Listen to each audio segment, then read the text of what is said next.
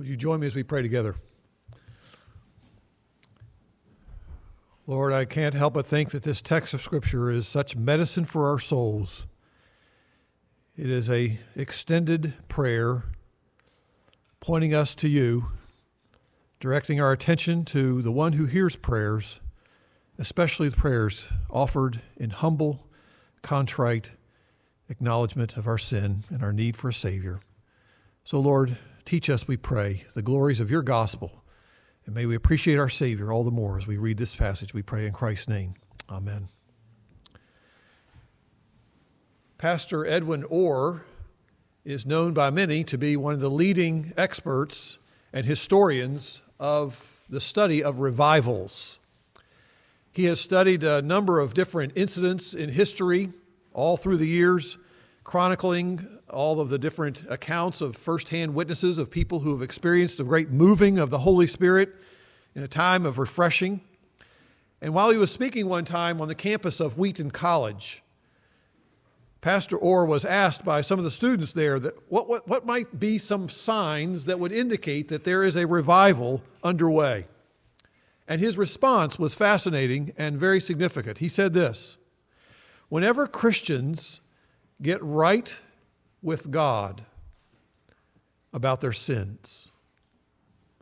How do you know if there's a revival underway? When Christians get right with God about their sins. Well, weeks went by from the time that Pastor Orr was there on campus, and they had various special services that they were holding there on Wheaton College campus. This is many years ago. And the dean of students wondered out loud what it would be or what could be that might be hindering the work of the Spirit of God there on campus as they were all seeking to really uh, strive to seek after the Lord together. One of the student leaders on campus about that time began to confess his sins out loud in one of the chapel services. What followed after that was another student who stood and began to confess his sins. After a while, they realized that this was going to go on for a while. They, can- they canceled classes that particular day. Lunch was skipped. And even after a pause at the dinner hour, the services went on and on with further confession of sin, other testimonies, until the early hours of the morning. Profound changes then began to permeate and affect that campus. There were many apologies that were made during that period of time. There were many offers of restitution that came. People who said, Well, I stole this from somewhere on campus. I'm going to make sure I give it back and give even more money back. Hardness of heart was replaced by tender humility. Even faculty members were acknowledging their own need to ask for forgiveness and ask for apologies. A deep spirit of repentance repentance pervaded the entire campus. It was amazing. It was not at all unusual to find the chapel full of people standing, weeping, and confessing their sins and asking for forgiveness. When I read of records like that, of incidents like that, I say to myself, Lord Jesus, do it in our day. Holy Spirit, do it in our day. Not just to read about something that's happened in the past, but to see that happen even in the present. And the more I've been reading this text of Scripture here in chapter 9 of Nehemiah, and I would urge you to make this something you read and reread and reread all this week as we prepare ourselves for a week of prayer. This is again, again, God's sovereignty, how He brought all this together. I didn't really plan this too well, but it just sort of came together so nicely. As next week, starting off next Sunday, we have a week of devoted, devoting ourselves to a special emphasis of prayer in our church week, in our church life. And here in chapter 9, we find Nehemiah and much evidence in this chapter of the Holy Spirit's work of revival among the people of God. It was a revival that was not characterized by sensational healings or emotionalism. There aren't people standing up making strange sounds, doing bizarre things. But what we find here is a willingness on the part of these people to confess their sins before God in what I have called in the title of my message today earnest humble prayer. Chapter 9 of Nehemiah contains the longest formal prayer in the entire Old Testament. And as you consider this prayer, I want to make several observations regarding genuine confession of sin. Indeed, if God is going to show his moving among us, then this is going to be an area where we'll see him work. The first point I would like to suggest to you as we make our reflections on this text is that the context for confession of sin, the context is a sincere response to the Holy Spirit's convicting work following the reading of God's Word. You see, the prayer that's recorded here in chapter 9 is best understood in its proper context. We don't just jump into this text and think that it exists on its own, it has something that preceded it. There was a time in which the Holy Spirit's convicting work in the hearts of these people was really the response to what happened in chapter 8, which I've preached on a number of weeks ago. And we haven't preached on it recently, but we had to, did uh, preach on it uh, some time ago. There was a time of reading aloud publicly and explaining the scriptures that began this whole uh, fruit now of this prayer found in chapter 9. In a sense, you could say that the response of the ministry of the word in chapter 8 is seen in chapter 9. And even though there were weeks that had transpired now from what happened there in chapter 8, it's clear that the people of God, their hearts have been stirred they have become aware a good, uh, in a fresh and vital way of how amazing God's grace has been to them, despite a long record of their failings. Not theirs only, but all of the failings going way back in their history of redemption. Now, here's one of my key observations if I read this text. Considering its context, God's Spirit uses God's Word to bring conviction of sin. God's Spirit uses God's Word to bring conviction of sin. You say, why is that? Well, I would suggest you the principle from Romans chapter 3, verse 20 helps us to understand. 320 of Romans says, through the law comes the knowledge of sin. So that the more I'm reading God in His revealing of His mind, revealing of His ways, the more I understand what God has ordained for His people, the more I understand and discern what is displeasing to Him. I understand eh, the more as I read the Word, the more as I, I listen to the Word of God, I become aware of what God's intent and God's will is for His people. And I would suggest to you that no one will ever be filled with genuine remorse for sin apart from a clear understanding of the Word of God. I grew up listening to and being told and taught and uh, repeating oftentimes the Westminster Confession of Faith in the shorter catechism. And the definition for sin, I've given you some notes there in your, in your uh, the definition in your, in your notes the brief summary of that statement is what is sin? And the answer is sin is any want, which is another word for lack, any lack of conformity unto or transgression of the law of God.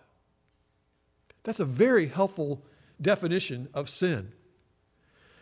Sin is defined in relationship to the law of God. The law of God is the expressed will of God revealed to us in Scripture. And sin is not what offends us, which we tend to sometimes say, oh, you've sinned against me because it's something that hurt my feelings or something.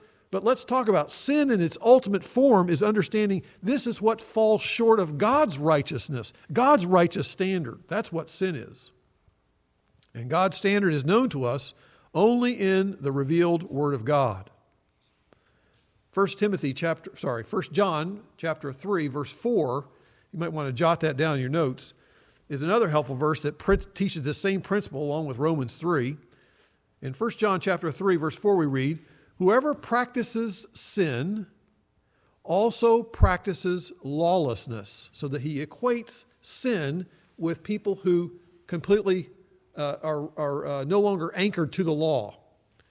Whoever practices sin also practices lawlessness, and sin is lawlessness. It is a, a, a clear stepping beyond the boundaries of what the law prescribes. And so, as we look in this text in chapter 9 of Nehemiah, we read that the sons of Israel assembled with visible signs of remorse and with grief expressed. They, verse 2, what did they do? They confessed their sins and the iniquities of their fathers. It's clear that they had been prompted to do this. It didn't just come out of nowhere.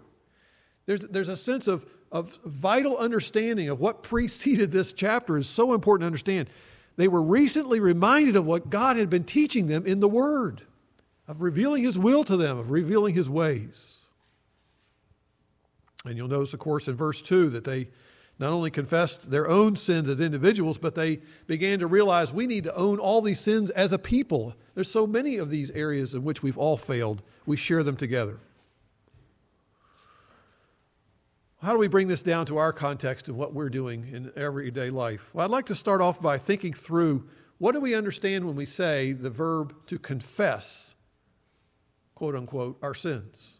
What does it mean to confess sins? Well, the word there, confess, literally means to say the same thing. To say the same thing.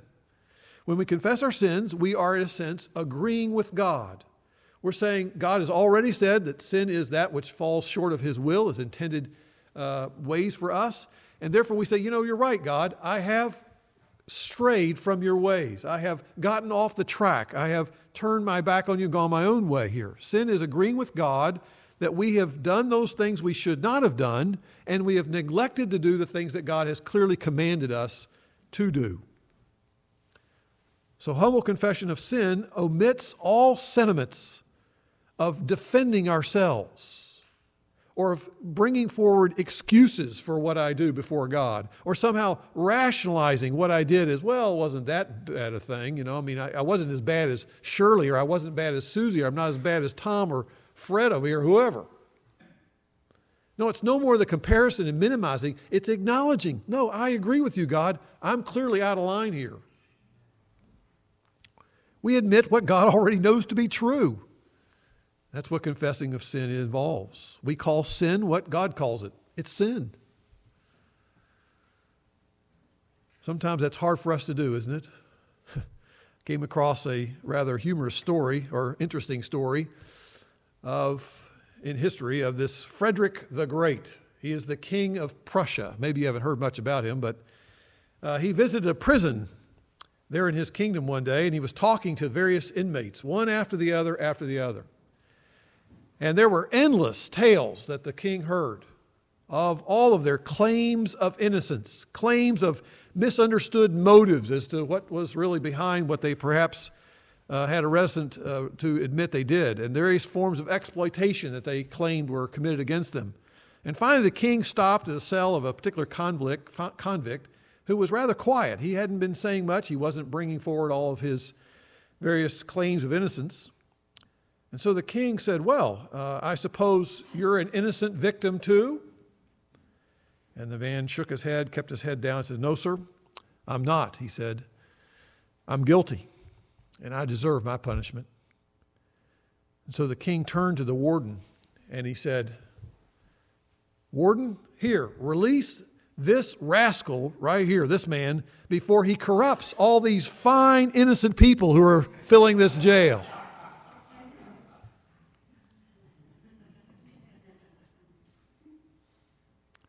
It's when we finally admit to God what He knows to be the truth that we begin to say, God, I have to admit to you, I have really gone astray. When was the last time that you read a portion of Scripture and you earnestly and honestly, in reading that Scripture, began to say, Lord, I admit to you the truth. The condition of my heart clearly indicates I'm out of line here. I've strayed. When was the last time you took responsibility for your sin rather than blaming your sin patterns or the sin habits that you have on those that you've learned them from in the past, i.e., your parents, or maybe for some of us, the lack of parents? Or maybe you're saying, I blame it on my circumstances. Traffic was so terrible that day. That's why all those things came out of my mouth. That's not confession of sin. Out of the heart, mouth speaks. Rather than blaming other people or blaming other outward circumstances, God welcomes us to come to Him humbly and say, Lord, I'm going to shoot straight with you today. I'm going to honestly say the same thing that you know to already be true, and I agree with you. I am in need of a Savior today. I'm sinful, and there's much evidence in my heart and life. I'm wondering if the condition of your heart can be compared, for some of us, like a small room where the shades are normally pulled low and it's a very darkened room most of the time. And if someone were to ask you if this room is your life, and they say, Well, how is your life? Uh, what's the room of your life like? It's, uh, would you say it's pretty clean? And most of us would say, Yeah, it seems pretty clean to me. Last time I checked. But if we were to fully open the curtains and let those blinds up and let the direct sunlight into that room, what would we see? Probably a thick layer of dust, all sorts of cobwebs that have collected now on and under all kinds of things, all kinds of dust balls that have accumulated throughout, scattered throughout the room that we didn't even see, didn't even realize were there because we've been living in a darkened room. I would imagine that God, through His Spirit, He loves to illuminate the darkened rooms of our heart. He loves to bring into our hearts as we read, as we hear the Word of God, we become aware that there's light now penetrating into this darkness, and we've been so comfortable living in the shadows, living in the darkness, that we haven't really been dealing with some of the things that are really building up there and have become a problem. And as the Spirit searches the hearts of those of us who attempt to find safety, oftentimes in remaining aloof from other Christians, there are some of us who say, I don't want to get close to other Christians because they might be used of God to bring light of the truth of God into my life and begin to expose some areas of my life I don't want to deal with. And so if I just keep my distance, nobody will know what's going on in the real realities of my inner world. Some people, have, unfortunately, they spend their life enjoying living on the edge of close Christian fellowship. They don't let anybody into their darkened room of their lives. They don't want any of their brothers and sisters to shine the light of God's word upon their hearts and minds. And may I suggest to you that in avoiding those discipleship opportunities, living on the fringes, as it were, my friend, we oftentimes are not enjoying the deep, rich benefits that come for those who say, I can agree with another Christian that I am a person who needs a Savior, I need grace, I need cleansing, I need forgiveness. So sometimes some of us will avoid those discipleship opportunities to learn the Word of God because we don't want to give up the secret sins that thrive in darkness. And even as I suggested earlier today, of hearing the testimony of a man who struggled with a, a sexual brokenness that's an area where many people don't want to talk about the fact that they're broken and they're struggling and they're having many str- difficulties and, and they know that they need to change, and yet no one ever wants to talk about them. And I say again, would you and are you willing to invite and welcome the Holy Spirit to shine the light of His wonderful, life giving Word? into your darkened heart and mind and make visible those areas of your life that you know you need to confess, to say the same thing, to acknowledge those areas of sin, and to seek His cleansing and forgiveness. When was the last time you made this your prayer? At the end of chapter 139, David goes through, and God knows everything about me. God knows me inside and out. God knows where I am and where I go, no matter what I do. There is no hiding from God. Psalm 139, right? He says that such knowledge is so wonderful to me. He is thrilled to know that God knows everything about him. Not like the gods of the statues and idols that other nations were worshiping. The God of true God, he is omniscient. He knows everything. So David reflects on that, and then he says this. Psalm 139, 23, 24, the end of the chapter. Search me, O God. Not search my neighbor. Don't search my husband or my wife or search my kids. Search me, O God, and know my heart. But he already admitted, God already knows your heart. That's what the whole psalm psalmist just said. So what is he doing? He's saying, Lord, I am submitting now to you. I welcome you to come and reveal my heart to me. Search it and see if there's any hurtful way in me. My friend, if you make that your prayer and you're honest and humbly and earnestly making that a prayer, I tell you the Spirit of God is working in your heart. Because that is an invitation for the Lord to use His Word and begin to reveal the things that you need to deal with and confess. And that's the beginning of steps of seeing really significant life change. And I would suggest to you, our second point, an even greater sense of understanding who God is and the glories of the gospel will become all the more precious to you. That leads me to my second point. The goal of confession of sin is to redirect our hearts toward the gospel and toward a renewed appreciation of the grace of God. If all you hear me say today is, oh, become obsessive about your sins, look in your heart all the time, and just sit there and focus, no, no, no. The idea of confessing sin is to redirect our thoughts and our minds and our focus of our lives upon the God of grace. That's really what you need to understand in this rich, rich text here in Nehemiah chapter 9. Now, I'm going to skip over this thing. It's just a shame to have to do this. It's either that or a four hour sermon. So, what do you want? I mean, I have to live within the realities that uh, we all uh, probably are not going to endure that kind of oversight here and understanding. But this prayer of confession here is so different from maybe your understanding of prayer confession that you may have grown up with. Some of you grew up with the thought that I have to go to a particular place and go into a particular closet of some kind of uh, room, and I open a door, I go in there, and there's a person on the other side of some little uh, opening there, and I'm going to speak to this person in this strange kind of exchange, and I have to talk to a priest and acknowledge all these various things about myself. And he's going to give me directions on what steps I need to take to get myself back to some state in which I am now, uh, uh my sins are dealt with in such a way as to find some sort of penance.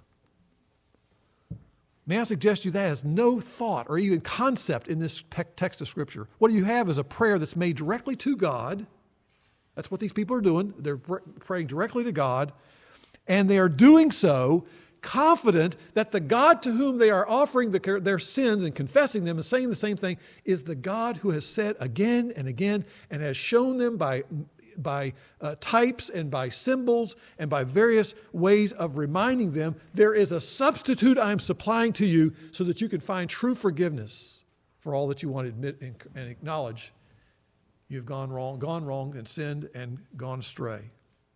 He's saying there's hope for forgiveness for you. That's why you come and confess them. So in chapter 9, we read this lengthy list of God's acts of grace shown to so many people who you find were unworthy of that kindness and graciousness and goodness. He talks about in Abraham, Abram, verse 7 and 8, going all the way back to Abram. And so there was the faithfulness of, of this covenant that God made with him. And then you find in the times in which 9 through 11, the, his uh, compassionate work of redemption for his people who were in bondage in Egypt. He did not forget them. He brought them out of Egypt in an amazing way. And then his guidance for those people as they wandered in the wilderness, verses 12 to 15. Here is God dealing with them, dealing with them in a gracious, wonderful way. And then we see, and despite all these undeserved acts of grace, look at verses 16 and 17. How'd they respond to all that? Well, they acted arrogantly. Can you relate to that? Acted arrogantly? Have an attitude of pride? Have an attitude that says, I don't deserve these awful things that come in my life? That's an attitude of pride, right? Arrogant. They became stubborn, it says in the text. They would not listen to the commandments that God gave them.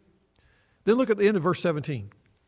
Nevertheless, you are a God of forgiveness, gracious and compassionate, slow to anger, and abounding in loving kindness. You did not forsake them. Wow. What an amazing acknowledgement. God gave them victory over nations as he continues on through that text so that they could live in the land of Canaan. They settled in the land, they enjoyed the spoils of the land. That's the book of Joshua, by the way, in which he talks about that. Uh, verse 25, they reveled in the God's great goodness. Look at verse 26. But they became disobedient and rebelled against you. They cast your law behind their backs. Isn't that an interesting way of saying it? They didn't just, you know, gently, after a period of time, it seemed a little heavy, and so they sort of just said, Well, I'm just going to put this law down. I can't carry anymore. No, they said, What? throw it behind their back. I'm done with this. I can't deal with this anymore. It's like an arrogant, defiant insistence on, I am refusing to do what you tell me to do. In light of all this, God delivered them into the hands of their oppressors. Why? Because they needed to be chastised, they needed to be corrected. Get that attitude in shape here. Book of Judges, he raises up these deliverers. Verse 28. Then, verse 28, he says, they did evil again.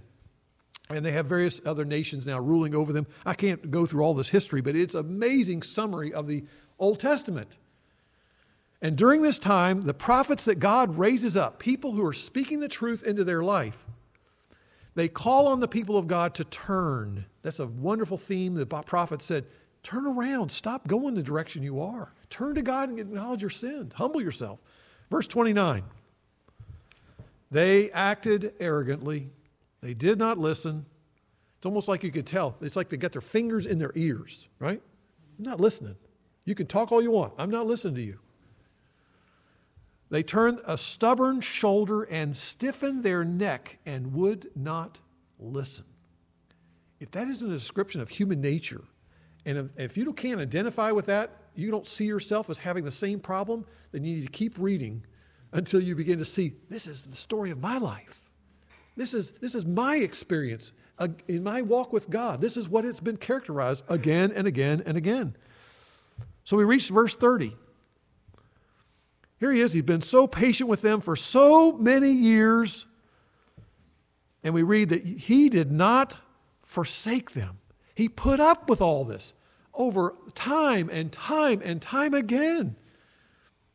So we have in your notes a long record you see here of repeated rebellion and disobedience is given this wonderful reassuring refrain verse 31 in your great compassion you did not forsake them. Isn't it amazing? In your great compassion, you did not forsake them. You are, verse 30 31, a gracious and compassionate God.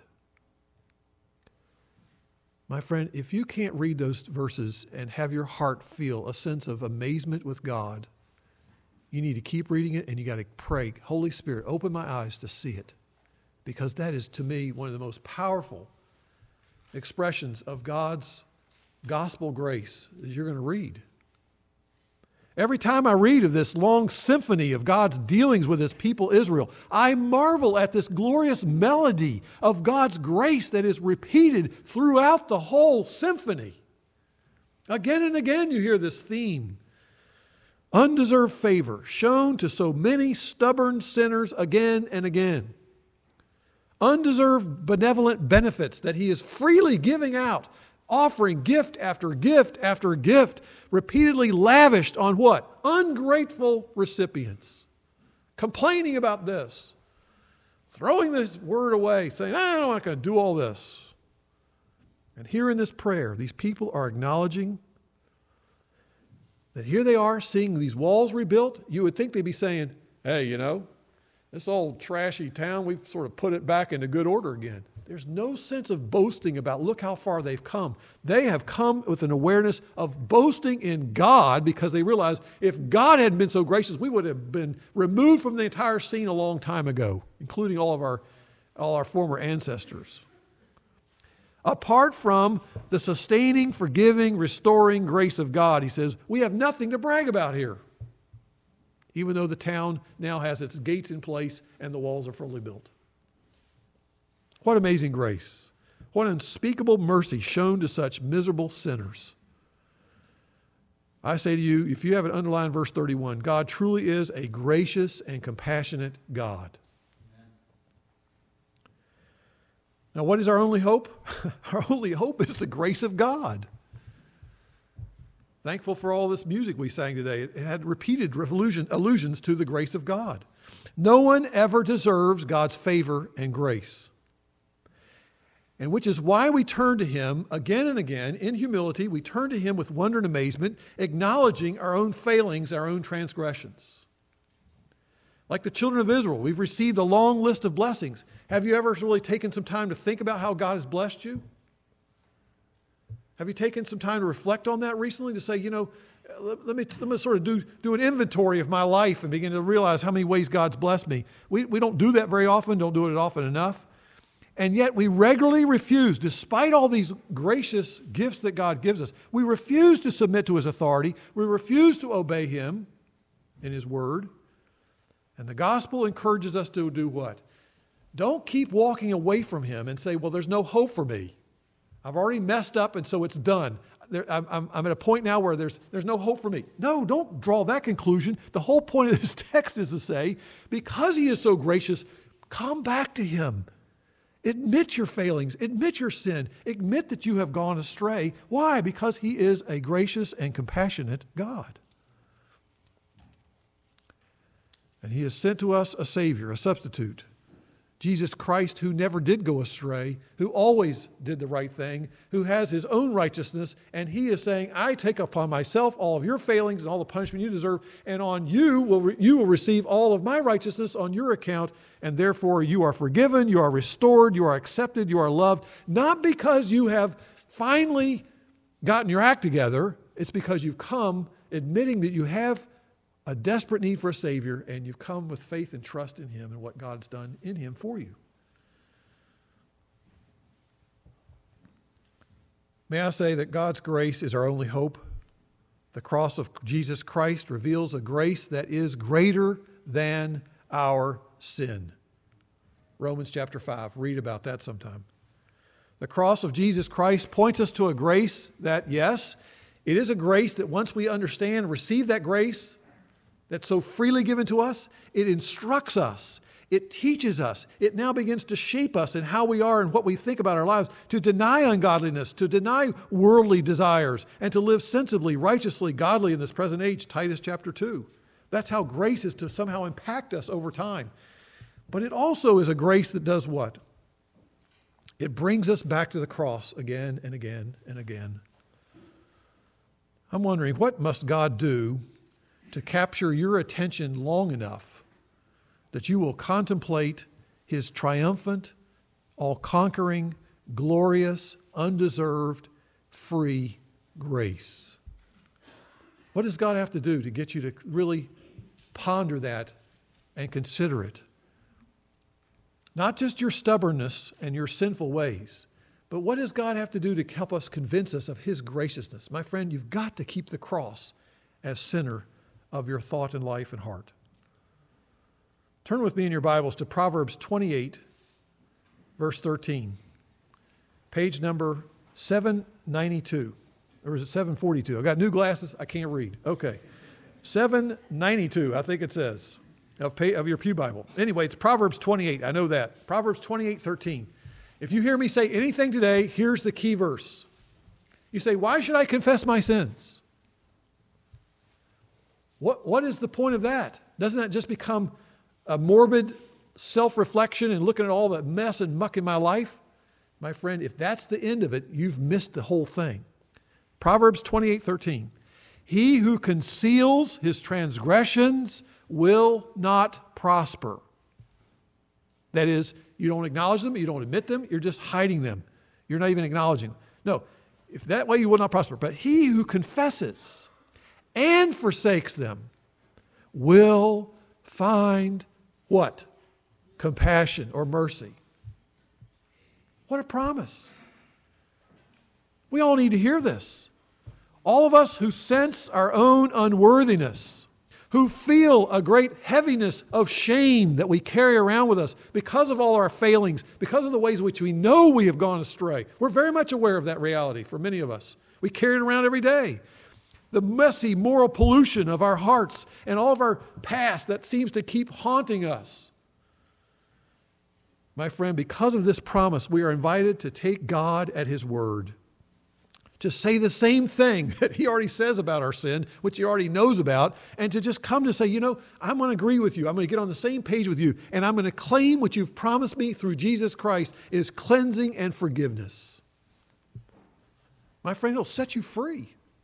That's the whole point of the gospel, is to give us a joy we can have now with God.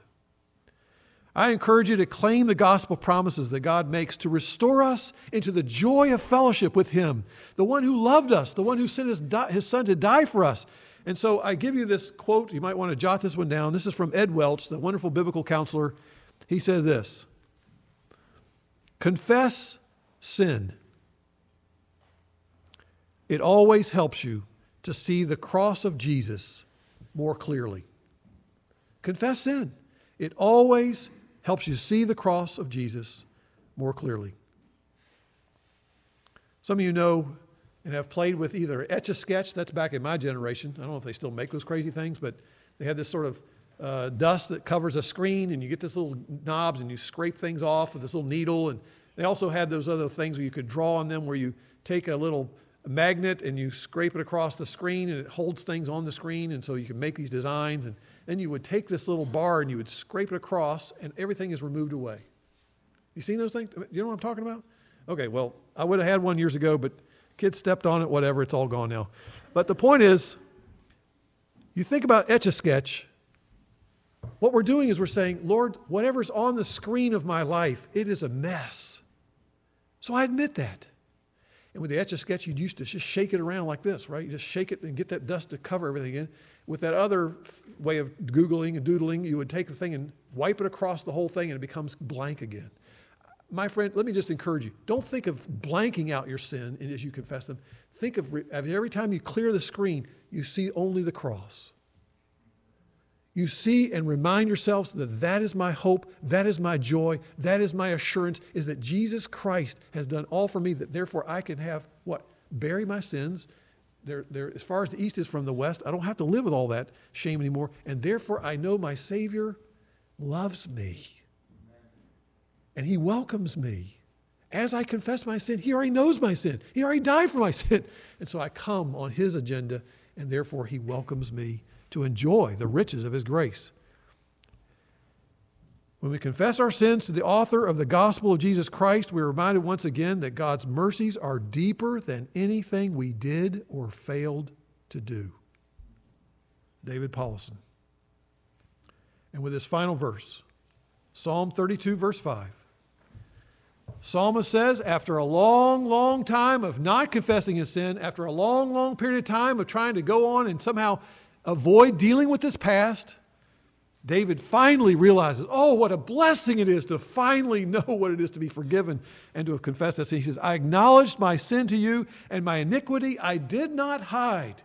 I said, I will confess my transgressions to the Lord. And listen to this, and you did forgive the guilt of my sin. Man, what a joyous celebration that is when you can know that reality in your heart. Let's pray. Before we pray, I'd like you to find your sermon notes in your bulletin, if you have one in front of you. If you don't, that's okay, but I'd just like you to have one there in front of you. Because at the bottom of the sermon notes, there is a modified confession of sin from the Book of Common Prayer. I realize the print is microscopic. I apologize for that. If you can't read it, and you're like me, you got new glasses, you can't read it, I'm sorry but maybe you can find ways to read it later in the week. But I'm going to say if anyone wants to follow along with me, you can pray it in your heart. You can pray it out loud, but I'm going to read this prayer. This is my prayer today, and this is what I want God to hear me saying to Him in light of this sermon. Almighty and most merciful Father, I have erred and strayed from your ways like a lost sheep. I have followed too much the devices and desires of my own heart. I have offended against your holy law.